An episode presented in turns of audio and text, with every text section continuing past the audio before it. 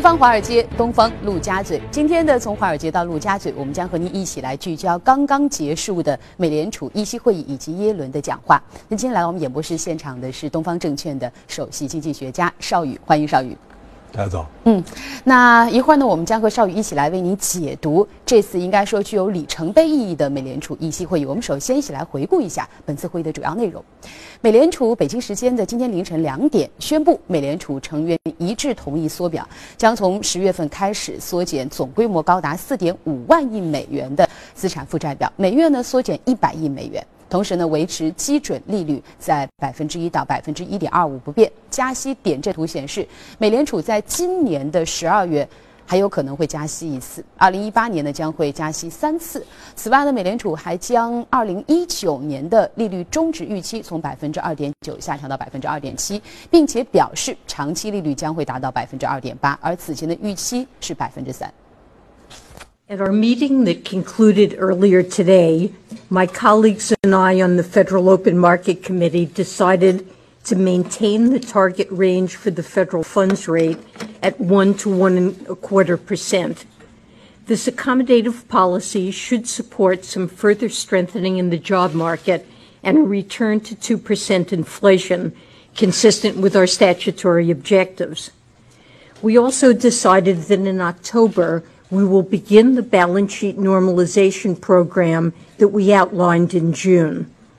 This program will reduce our securities holdings in a gradual and predictable manner. 此外呢，耶伦还表示，美国的经济会在未来持续增长，通胀率将会达到百分之二。他对于实体经济的前景有信心，如果经济出现实质性的恶化，也会恢复前瞻性的指引。Overall, we expect that the economy will continue to expand at a moderate pace over the next few years. In the third quarter, however, economic growth will be held down by the severe disruptions caused by hurricanes Harvey, Irma, and Maria. We um, anticipate that core and headline inflation will move up close to our 2% objective next year, namely that this shortfall this year is uh, due to transitory factors that are um, likely to disappear over the course of the coming year. 而在被问到对于利率的预期时，耶伦则表示，联邦基金利率依然是首要的货币政策工具。中性利率按照历史标准衡量似乎相当的低，经济将会支持继续渐进的加息。清楚理解对于资产价格的影响并非易事，美联储考虑过资产价格的走势，在利率路径上并没有任何的承诺。联邦公开委员会的利率预测存在很大的不确定性。好的，那我们下面就跟这个邵宇先生，我们一起来去给大家做一个这个解读哈。我们说，其实这次有两个关注点，一个是到底加不加息，一个是到底缩不缩表。我们先来说说加息吧，因为之前其实已经进行过好几次了哈。那么其实这一次我们看到美联储并没有加息，当然这也符合市场的预期。那么您认为，其实刚才我们也谈到，看这个点阵图上是说有可能十二月份还会再加一次息。那么您认为今年美联储还会加息吗？呃，我觉得其实应该大概率还是会加一次的，嗯，因为我记得很清楚，三月十七号那天我来做节目的时候呢，碰到一出租车司机，他说今年会加三次，出租车司机都开始关注美联储了，对，然后就把我台词都抢完了嘛，嗯，那所以我们觉得就是说，我也判断是这样子，今年可能还会再加一次，嗯，呃，原因是因为出租车司机在三月十七号说过会加息哈，这个其实我我其实今天早上我也在看这些新闻，其实。包括那个 Fisher 就之前辞职的这个副主席，那么因为他其实任期还没有正式就是到嘛，所以他其实这次也参与了这个投票。那他的投票也是认为十二月会加一次息，所以就此来看，我们觉得其实今年还有第三次加息的可能性是非常高的啊。那另外呢，我们再看一看，其实这一次在这个耶伦的讲话当中，对于经济也做了一定程度这个预判啊。那在您看来，他这次耶伦讲话当中对于经济的他的这个说法，我们可以解读出些什么样的信息？他也提到，就是说整个经济增长还是这个呃温和的一个扩张的，也就是说这个就有点像有一点啊慢慢的，但是呢这个趋势还是比较稳定，也就是相对来说我听出来还是比较乐观一点。对，另外的话还有就是通胀的指标，因为他也看到就是说这个通胀会在明年达到百分之二，也就是说今年可能做不到了，但是明年呢它迟早会来到这样一个呃他所定的这样一个这个阀值。那这里头呢可能会有一个比较重要的问题，就是说其实。央行它一直都是管通胀的，或者说管这个就业跟失业的，它并不太管资产的价格的。嗯，那有一个很微妙的地方就在于哪里呢？就是因为大家知道全球现在产能是过剩的。嗯，包括一部分这个大量的这个中国跟其他的生产经经济体的一些这个制成品，那它这个可能就隐含的压缩了一个国内的 CPI 水平。就如果你这样再去盯这个 CPI 水平的话，可能会使得这个利率呢，对于你觉得就业或者说是这个 CPI 来说还是太高，嗯，但可能它的潜在的话，可能会对于资产价格来说呢，可能已经太低了。所以这个呢是一直有以来的这个货币政策的一个重大的缺陷，但是现在看起来呢，它也没有在这方面做任何努力或者调节的这样一个意图在。嗯，其实我在关注耶伦在谈到接下来的这个美国经济的时候，我关注他有一个说辞，他说其实对于美国经济未来走强和走弱，他认为的预期的比例是一半一半。是是是是几乎是一样的，就是所以他很他没有非常明确的去说说未来他认为美国经济一定会走强或者走弱。这分析师最烦的就是这种情况，就一半一半。对，你比方说我只有百分之三十没关系，你的成功率百分之三十没关系，你就做一个反向指标就好了。嗯嗯。但一半一半就等于什么都没有说。嗯。所以我考虑到，因为他的任期快到了，可能他并不是想给出一个特别明确的这样一个这个就是未来的这样一个这个指引。但是我确实记得他以前在那个应该是 Jackson Hole 说了一句话，他说我有生之年是不会再看到危机的。我觉得这句话可能有点拖大。OK OK，对于耶伦这样一个比较谨慎的人来说，那句话其实对于他来说已经算是放大招了哈。那另外我们也说说这个明年的加息节奏，因为我刚才我们也其实说了一下，其实这次这个点阵图上我们看到说到二零一八年会加息三次哈。那您认为这个点阵图对于实际明年的操作，就它的这个指向性能有多大呢？在您看来，明年这个加息的节奏大概是什么样子？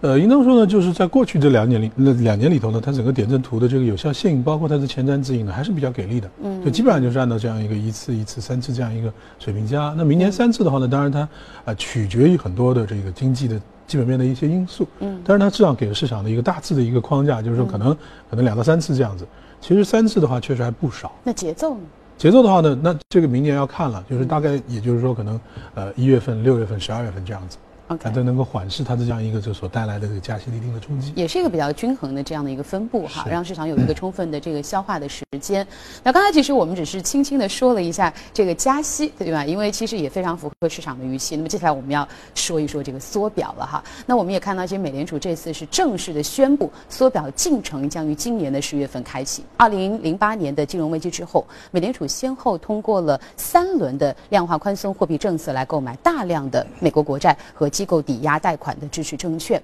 其资产负债表的规模从危机之前的不到一万亿美元，膨胀到了目前的约四点五万亿美元。美联储在今年六月的议息会议上就已经透露了缩表的计划。当时美联储表示，缩表将可以减少到期本金，在投资的方式来进行。那么起初呢，每月缩减六十亿美元国债，四十亿美元的抵押支持债券，就是我们现在说的每个月一百亿美元的总规模的这样一个缩表。那么之后呢，每季度增加一次，直到达到每月缩减三百亿美元的国债，两百亿美元的抵押支持债券为止。那需要强调的是，美联储并不会卖出任何的债券，所以市场预测这样的进度可以在第一年使得债券的总持仓的规模缩减至近三千亿美元，第二年呢缩减近五千亿美元的这个规模。那另外呢，我们根据这个《金融时报》对于国际货币基金组织和央行数据的分析显示，使用量化宽松政策的六家央行，包括了美联储、欧洲央行。日本央行、英国央行以及瑞典和瑞士的央行，现在一共持有了超过十五万亿美元的资产，规模超过了金融危机前水平的四倍。其中超过九万亿美元的是政府的债券，相当于这个相关国家政府的所欠的四十六万亿美元总债务的五分之一。而以美元来计算的话，欧洲央行的总体的资产负债表的规模不久前超过了美联储。欧洲央行现在所持有的四点九万亿美元的资产，其中。近两万亿美元为欧元区的政府债券。另外呢，日本央行的资产负债表也刚刚的超过了美联储的四点四七万亿美元，达到了四点五三万亿美元，而其中百分之八十五为日本的政府债券哈。所以邵宇从这个数据，我们也刚刚也看到了，其实今年整个美欧日三大央行总的资产负债表其实依然还在扩张当中。那么三家央行的资产负债表的总规模已经达到了差不多十四万。亿美元哈，他们持续购买也鼓励了风险投资的情绪。那其实我们也知道，其实日本央行今天也将会去紧接着发布他们的这个利率决议。那我们刚刚也说到，其实美联储的行动对于市场的这个各个市场的经济体，它都是有一个涟漪的效应的。所以你觉得这将如何会影响到欧洲央行和日本央行未来的举动？我觉得你刚才这一描述，你就看看到了这样一个画面，就是全球最几最大的几家印钞机，这个隆隆的开动的这样一个印钞的这样一个节奏跟它的能量，因为应当说这个对这危机十年来的整个的经济的支持，包括特别是资产价格的支持呢，是功不可没的。因为说白了，你就印钞嘛，那印钞的话呢，自然水涨船高。嗯，那现在美国呢是全球最大的印钞机，那么现在他说我不印了，或者说我要吸钞了。那这样的话，对其他人都会产生一定的影响。我们觉得呢，有一个大致的判断，就是明年的话呢，看起来全球这五大印钞机的话呢，可能都开始不印，开始往回吸收流动性了。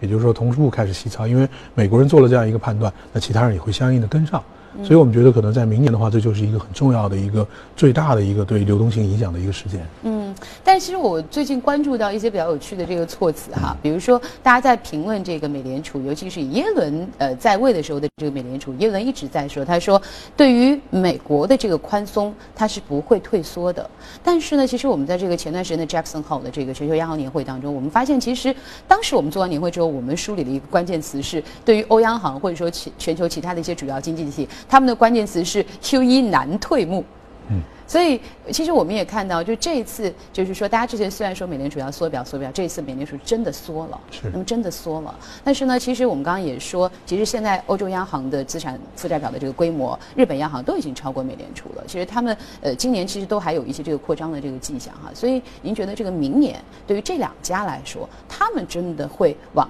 下退，或者真的会去缩的这个可能性大吗？其实欧洲央行的话呢，在是呃，在一二年的时候呢，也说过一次，也就是他做那个 QE 并不是特别决断的，嗯，不像就是美联储就是从头到尾，最后一次是无限量的，他犹豫，一旦犹豫以后呢，那个欧洲的经济马上就开始下滑，包括就是说这个通胀也开始远远不达预期，那所以他也就在反思这件事情，就是我要么就一口气做到底，然后呢再慢慢的退。那我觉得现在是这样子，就是还是这样的，就是美联储对大家都有一个这个一个拉动的一个作用，因为其实它全球是基于一个利差来进行交易的，就如果它进行调整，利率上升，而其他国家还在放松的话呢，就会导致资本的像美联储或者像美国的这样一个牵引。那实际上呢，我们觉得这种情况的话，在明年的话可能会有一个比较大的调整，就是欧洲央行跟日本央行可能都会来做一个相应的停止量化宽松的一个操作。嗯。好的，那下面我们再来听听看啊，在华尔街，华尔街的机构以及华尔街的这个投资者，他们对于这次的议息会有着怎样的声音和观点？我们来连线一财驻纽交所记者葛万，葛万你好。早上，主持人，对于隔夜的美股市场来说，最为关注的无疑当属美联储的议息会议。那么，一如市场预期，维持利率不变，并且是宣布了开始收缩四点五万亿的资产负债表。由于在六月份的议息会议上，美联储其实已经公布了缩表的诸多的细节，而市场呢也是为这一次会议上的这一举措是做好了准备。对于交易员来说，目前更为关注的将是在缩表之后，短期或者是长期来看将会。如何来影响美联储的联邦基准利率，从而可能会对联储进一步加息产生哪些的影响？不过短时间内呢，可能还得不到这样的一个答案。当然，市场另一方面也在消化特朗普在联合国。大会上面的首次的首秀讲话，有一些交易员也形容他的讲话是令人感到瞠目结舌。再来看个股方面，隔夜家居用品零售 Bed Bath Beyond 的股价大跌百分之十五，缘起该公司公布的二季度同店销量。下跌百分之二点六，那么上个季度的销售额是二十九亿美元，较去年同期下跌了百分之一点二。公司将此归咎于一方面是来自于飓风哈维的影响，另外一方面呢，则是实施了新的会计计算准则。不过该公司的股价呢，依旧是呈现一个大幅的直落，而截止周二的时候呢，今年 Bed Bath Beyond 的股价跌幅其实已经是超过了百分之三十三。主持人。好的，谢谢葛沃尔。其实刚才我们也简单的看到啊，这个美联储的议息会议结束之后，隔夜的美国的三大股指是涨跌不一。那么同样，我们也看到欧洲股市隔夜的三大主要股指也是涨跌不一。伦敦的富时一百指数是报收在了七千两百七十一点九五点，微跌百分之零点零五。巴黎 CAC 四零指数是报收在五千两百四十一点六六点，上涨百分之零点零八。德国 DAX 指数上涨百分之零点零六，收报在一万两千五百六十九点一七点。那下面我们来连线到我们一财驻伦敦的记者薛娇，看看他给给我们带来哪些最新的声音和观点。薛娇，你好。好的，主。持人，周三的欧洲股市依然维持着小幅的震荡，投资者在美联储公布利率决议前表现得更为谨慎。截至收盘，欧洲斯托克六百指数微跌百分之零点零四，报三幺八点九八，其中银行指数跌了百分之零点四二，而泛欧绩优三百指数则收跌百分之零点零九，报幺四九九点七三。昨日公布的英国八月份的零售数据大涨了百分之一，创近四个月的新高，而远超预期的百分之零点二，进一步增加了市场对于英国央行将于今年十一月份加息。的预期，消息发布后，英镑对美元快速上涨了约百点，涨幅达到了百分之零点七。而英镑的走高令富时一百指数承压，盘中一度下跌约百分之零点三。此外，英国的《金融时报》昨日援引匿名官员的消息称，英国首相特蕾莎梅将至少向欧盟支付约二百亿欧元的分手费，来弥补英国退欧后给欧盟的财政预算造成的缺口。这也被外界看作是特蕾莎梅支持软退欧的具体表现。市场预计，他将在本周五的演讲中提及。到有关退欧补偿的问题，希望借此打破英国退欧谈判持续了三个月的僵局，从而更好地展开第二阶段的谈判。主持人。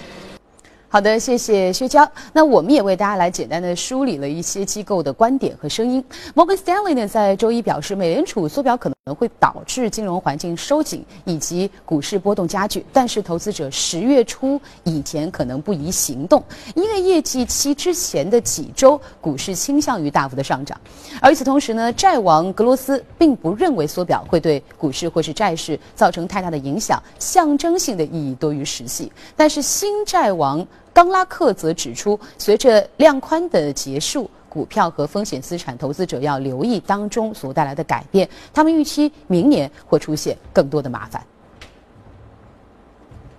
因为美联储其实在六月份的时候就已经公布了缩表的细节，可以说呢，这一。举措已经完全是符合市场的预期，但是现在的问题是，缩表之后，短期和长期究竟它会怎样影响美国股市以及美国的经济？高盛的首席股票策略师 David Costin 就认为，总体来说，市场对缩表的反应不会太大，但是伴随缩表带动利率上涨，可能会对今年美股的牛市构成一定程度上的压力。年初至今呢，道指和标普五百指数的涨幅分别达到了百分之二十三和百分之十。十七，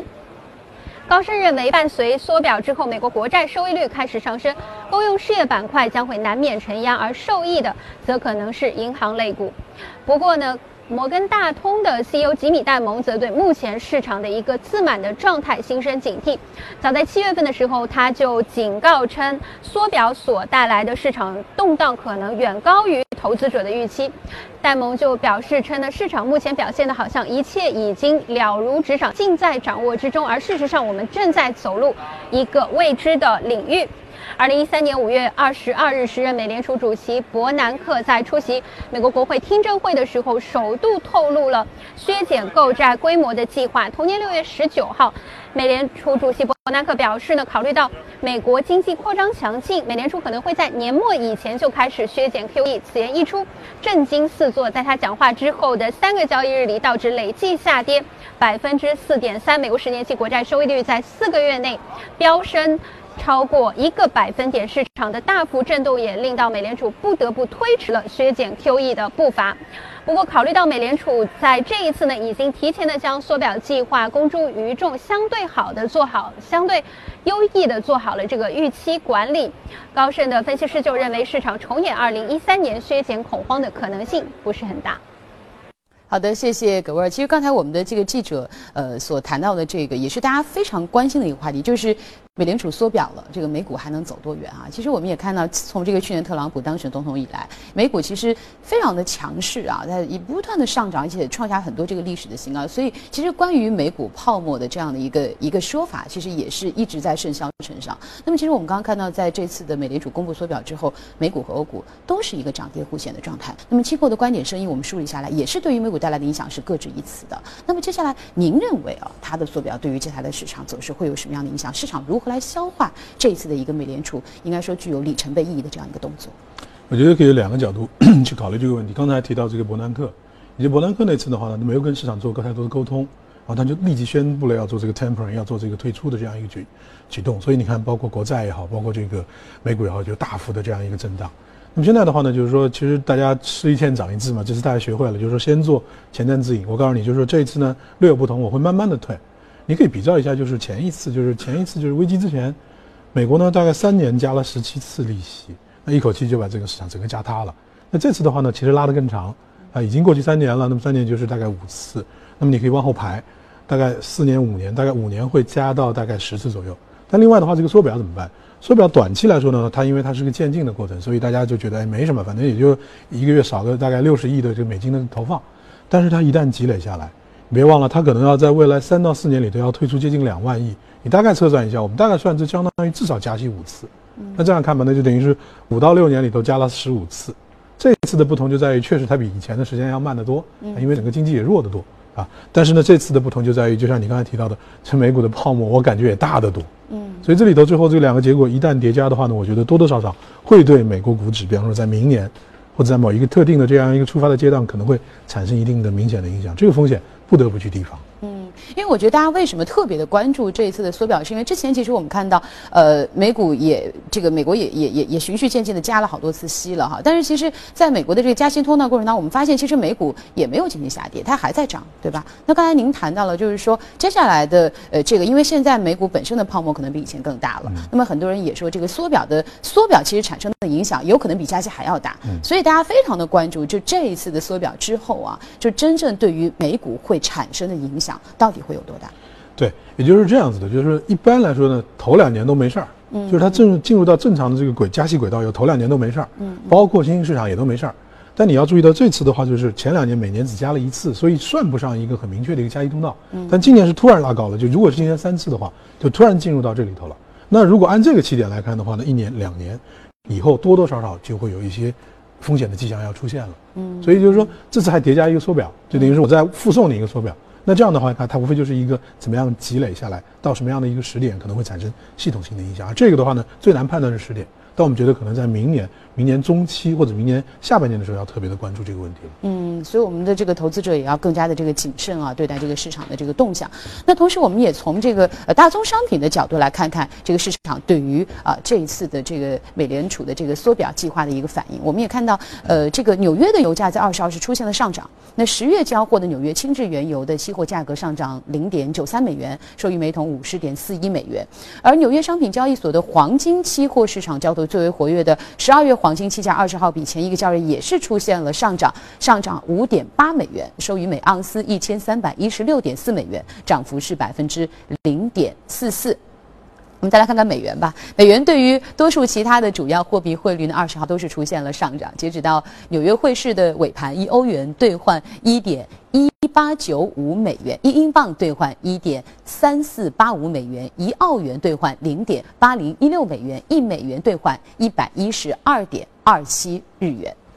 好，那我们就来说一说啊，这个缩表对于美元的影响，您怎么来看待？呃，一一般大概率来看的话呢，就是说，就是说，一旦缩表的话呢，美元一定会走强的。那前段时间这个美元的这样一个走弱，它有一个很大的一个原因在于欧洲，这个其实因素我们并没有特别的去想到，是吧？对，因为欧元在整个美元指数也占到百分之六十五。其实说白了就是这个，自打法国选了这个帅哥以后，欧洲的风险就迅速降低了。嗯。那么这样的话，它一旦起来，就把美元给压制出去了。那么把美元压制出去呢，把其他的国家的货币，包括人民币，也就可以这个这个解放了。啊，那么现在看起来就在于，就是说，其实前一段大家之所以对美元相对来说是比较失望的话呢，除了欧元的因素以外，还有就是美国自己的这样一个税改，包括这个财政刺激都没有到位，嗯，所以导致了这个美元的整个一个疲软。那么现在看起来的话呢，它重新回到一个很明确的加息通道跟缩表通道的话呢，我觉得这个可能对于美元的这个提振应该是还是明显的，就可能我们觉得会在美元的一个阶段性的一个底部，慢慢的也就明显起来了。嗯，其实您刚才还谈到，就是说，其实特朗普上台之后有很多他之前想要推行的这些改革啊，前面都不是特别顺利。那么，但是其实我们看到这次的这个税改，有可能会是他推行呃这个改革以来相对有可能是能够落地的一只靴子哈。我们也看到，其实二十五号的时候，特朗普这个所谓的这个税改的方案的这个框架有可能会即将公布了。那么，这也是迄今为止我们说特朗普税改计划推进当中最给出的一个最明确的时间点啊。那这样的消息，我们可以说算是一个利好的消息。那么，也是让这个特朗普税改的这个成功的可能性大幅的走高。您觉得这一系列的事件啊，就是对美元接下来的走势会起到一个什么样的效果？我觉得是啊，首先是件好事儿，因为他这样是说白发钱给大家，大家都很开心，对吧？那么这样的话，其实某种意义上说，算是一种积极的财政政策。那么这个对美元，包括美国股市，肯定是有一定的提振的这个作用的。那么考虑到就是说我这个货币的一个收缩，那当然这里头呢存在一个逻辑上的问题，就是我又要少收钱，然后呢我又不印钞，那这个财政赤字包括未来的这个基建的开支从哪里出？这问题暂时大家也没想明白，往后面放，是吧？先 enjoy 一下，就先享受一下这个先来的这个利好，可能是这样一个过程。因为其实总体而言的话呢，这个金融市场是比较短视的。另外的话呢，就是提到就是一个特别重要的问题，就在于就是说它缩表以后对这个短期跟长期的利率各有什么样的影响啊？其实。很长一段时间的话，短期利率这个受影响，主要就在于它是受这个美联储的这样一个前瞻指引所控制的。那么问题在于长期，长期的话呢，你现在本本意上说你是央行买的少了，那如果其他的国家买的多的话呢，长期利率还是维持不变的。但是如果这个事情的话，就是央行说的太快，而其他的没有跟上，长期利率还是会上行。那这样的话，长期利率上行对于整个风险的这样一个资产的价格，就会形成非常系统的冲击。嗯。那也就是总结来说，呃，在前段时间这个美元持续走低的情况之下，接下来其实是相对来对于美国来说是几大呃利好的这个叠加，可以这样来理解吗？呃，是这样美元有可能会利好要慢慢慢慢，我感觉利好慢慢要出尽了。嗯，要出尽了。对，因为它加在加息嘛，而且在那个收缩资产负债表。嗯嗯。因为对这个更加敏感的话，与其说是经济，还不如说是金融市场。现在大家好像你好我好都还行，这个市场也就消化掉了。但是我说了，两年、一年半这样一个时间的这个拉宽以后，你会发现它会慢慢的积累一系列的这样一个冲击就在那里了。嗯嗯，那其实我们说，呃，这次的这个呃美联储的这个议息会议呢，有很多的事情基本上都已经确定了，也和市场的预期都是一致的，包括缩表，包括年底的加息。唯一不确定的就是耶伦，或者说下任的这个美联储主席到底是谁哈？其实，嗯，我们也看到耶伦在这次的时候，他也特别谈到，就是他不想去谈。今后的事情，他说我只要现在把我这一任的事情做好就好。但是其实，因为前段时间我们看到这个副主席 Fisher 这个因为所谓的因为个人原因啊，呃，这个宣布辞职之后，把美联储的七个席位当中啊，呃，接下来将会有四个空缺。所以，呃，一方面就是说增加了对于耶伦的留任的可能性啊。所以呢，在您看来啊，就是明年的新一届的美联储，我们会不会迎来一个更加？强硬的美联储，呃，如果会的话，对市场会有什么样的影响？呃，我也觉得蛮 蛮遗憾的，就在于就是说，如果一个货币决策者都一种活在当下的这种态度的话，你让我们做金融市场的人怎么办？对吧？那当然，其实呃，当时 Fisher 其实有点意外，因为 Fisher 实际上是偏鹰派的。嗯。那么，如果你找一个人就是川普，川普或者也觉得合适，能够配在一块儿的话呢，现在挑来挑去也没有特别有利的这个人选。所以大家就是总体在 Y Y 说可能会有一个更加强硬的美联储，因为你是考虑到它现有的货币政策这个轨迹。但这个东西确实就我也没法人事安排这东西怎么猜测呢？没法猜测啊。但是总体而言的话，我觉得就是美联储它的独立性呢也不是那么强，也不是那么强。而且现在的话，考虑到这个新一轮政府的非常强势这个态度，可能美联储跟政府之间的这些摩擦可能会更加剧烈。你比方说，就是说耶伦自己他提到就是说宽松是 OK 的，然后的话呢，呃，我们要这个加强监管，不要马上就废掉那些法案。那其实这就是一个可能潜在的一个冲突的开始，所以我觉得不管谁上任，可能都意味着这种冲突可能是加剧而不是更加缓和。嗯。好的，那我非常的非常的感谢啊，今天这个邵宇和我们一起来解读这一场的这个美联储的议息会议。其实刚才其实邵宇提到一个非常重要的点，就是说，呃，虽然说我们每次都说，哎，今天这个这这件事情非常的具有里程碑意义，明天那件事情非常的重要，但其实对于整个市场来说，它一定还是连贯性的。就不管对于任何一件重要的事件，其实我们都不能用一个短视的态度来看待它，而是一个长期的连贯的态度来对待整个金融市场的投资啊。那么，呃，我们这一时段的从华尔街到陆家嘴先到这里。我们稍事休息，一会儿来关注一下欧美公司方面的消息。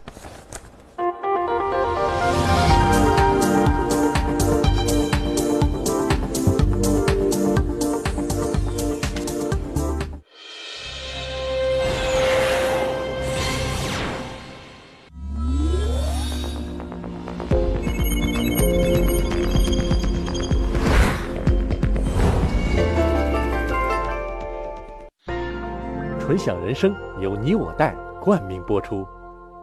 越懂得欣赏，越被人们欣赏；越懂得放下，越收获的更多。从仰视到平视，从精彩到多彩，商业大有可观，商业大有可观，生活小亦精彩，生活小亦精彩。敬请关注每周日晚八点第一财经，我的纯享人生。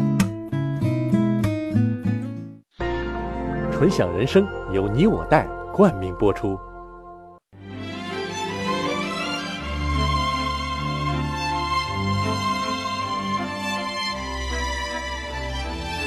跨越三个世纪的经典，老凤祥。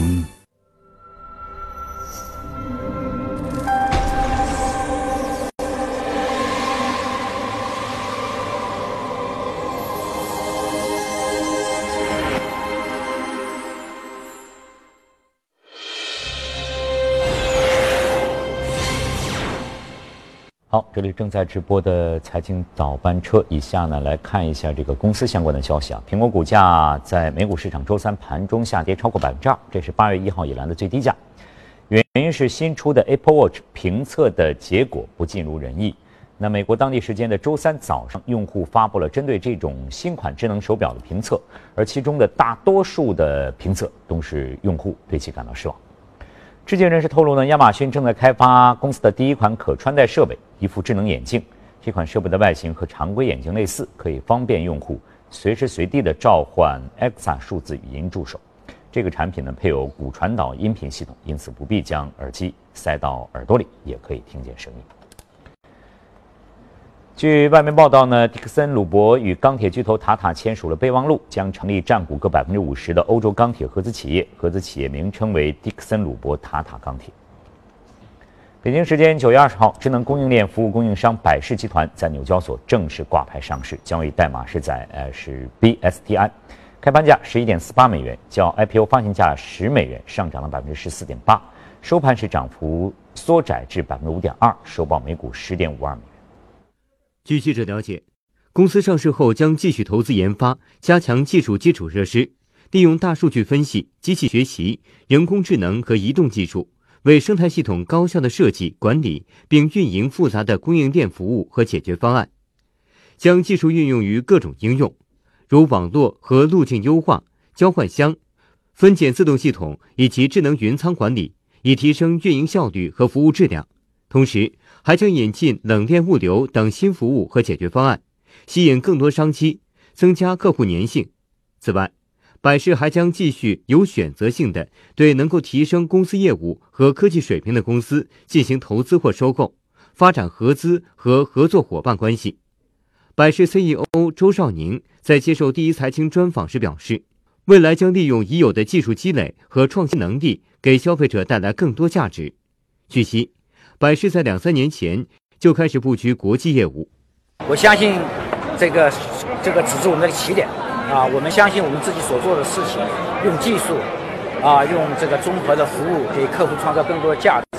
给国家、给这个新的经济发展带来更多的贡献。好，这里正在直播的财经早班车，以下呢进入我们今天的美股放大镜。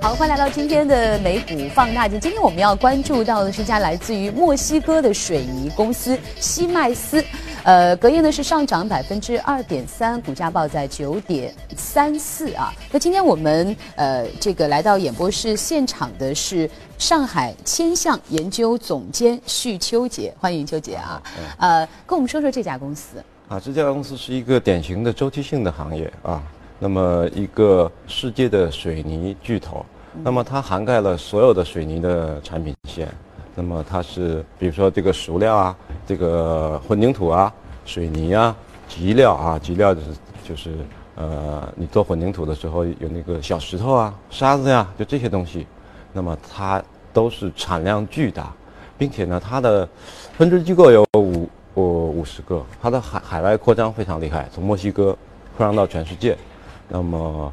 呃，像在亚洲，我们的近邻啊，菲律宾啊，什么都有它的呃水泥厂，嗯，然后年销售额能达到一百四十亿美元以上，嗯嗯，然后呢，它的现在的市值，呃，因为受到这个金融危机的影响嘛，上市公司，上市公司，它是一共在美股呢有十三家墨西哥的上市公司，OK，啊，这个是呃从市值来算是非常大的了，OK，那么。呃，提到它呢，就是说，主要是一个原因，就是大家都看到，就是，呃，其实跟加息相比，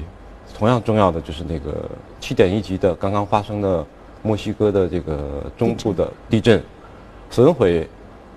不论是生命财产啊，还是这个房屋、交通、道路啊、排水、供电都是非常严重的。那么，呃。墨西哥城附近的这个火山也引发了这个，就是也 trigger，它本来是稍微稳定一点的，那么它也要喷发。OK，所以这个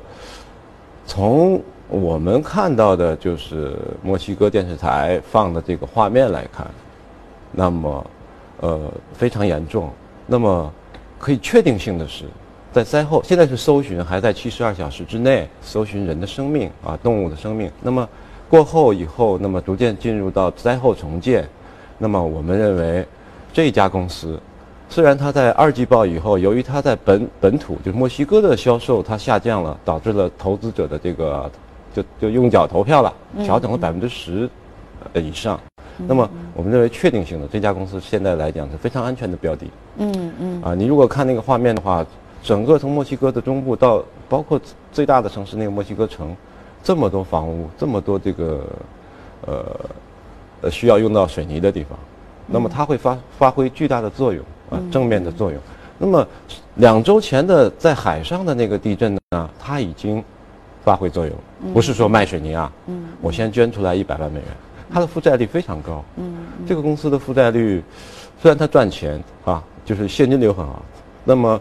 它能够在自己需要还银行钱的这个压力的情况下，它先就是拿出来很多钱。啊，去还，这已经发挥它的作用了。嗯，它的市呃，它的市值是多少？您刚才谈到。呃，一百三十多亿美元。一百三十多亿美元的市值，对吧？对，市值。那市盈率高吗？市盈率不高，市盈率大概就十几、十四、十五。嗯。相比较，呃，整体的这个同呃同呃这个 S M P 五百来看，那那刚刚因为您提到说，因为它其实是一个资产负债率还是蛮高的一个公司。那但是您又说到，因为它接下来可能是一个非常安全的投资标的。对，因为它，因为它过去它它过去一个呃两个月，它它是在回撤的。嗯。它在回撤，它年初到现在。它也在缩表是吧？对，它主要是因为什么呢？它一个是受到这个墨西哥本土销售不振。为什么这次有这么多房屋倒塌？嗯。啊，死亡现在都是上百人，是因为。他卖的水泥是贵的啊，是绿色又环保，然后又很坚固度很结实啊。然后，因为它因为它是高科技的，也是它在瑞士有它的研发中心，在全世界来讲都是那个非常先进的建筑材料的这个研发。那么，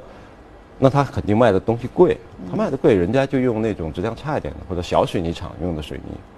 啊，这个墨西哥的媒体也特别报道了，就很多房屋倒的厉害。其实，如果用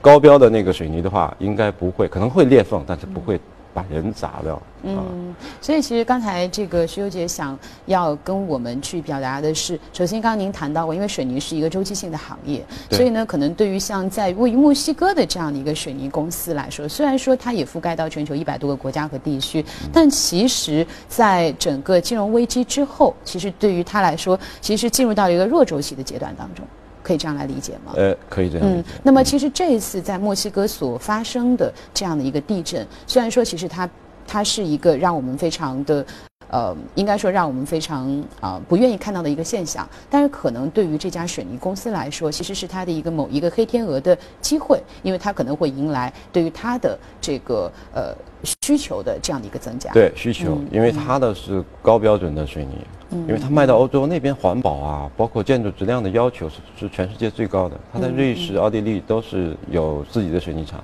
嗯。那么它还有计算机方面的系统，就是楼宇自动化，啊，还有一些工程服务、修桥架路，包括下水道，所有的这种跟水泥产业相关的，它都做。嗯。所以我觉得，那么在民众认识到可能你花花小钱买不来安全的时候，可能更多的会选择它的产品。嗯嗯，目前的在本土的销量占全球销量的占比是一个什么样的？百分之二十二，百不百分之二十呃二十五。嗯，那还是挺有扩张的空间和可能性。它的销量分布是非常均匀的。嗯嗯，它在北美百呃美国是它的第一销售目标，百分之二十六，然后是呃欧洲百分之二十五，它自自己是百分之二十五，然后六现在略有下降一点，然后亚洲加上那个它的呃邻国。那个加勒比以南的南美，嗯，又是百分之二十二三，嗯。啊，就这么一个情况，非常的均匀。但是它的负债率就来自于它的过去的扩张，扩张。在经济周期景气的时候，它高估了这个还债的能力。嗯嗯。但接下来您认为它会走出一个相对来说比较低谷的周期，进入到一个比较舒服的一个状态？我认为在未来的一个季度或半年是非常安全的，因为马要转入大规模的重建嘛。现在把路啊、什么电线杆子啊这些东西、下水道啊，现在这些要必须要修的。嗯嗯。对吗？还有呃民房啊。好的，谢谢徐秀杰今天带我们来关注这样一个来自于墨西哥的水泥公司这个西麦斯哈。那么如果大家感兴趣的话，也可以去后续的跟进一下 CX，这是它的这个股价股票的这个代码哈。那我们进段广告，稍事休息，马上回来。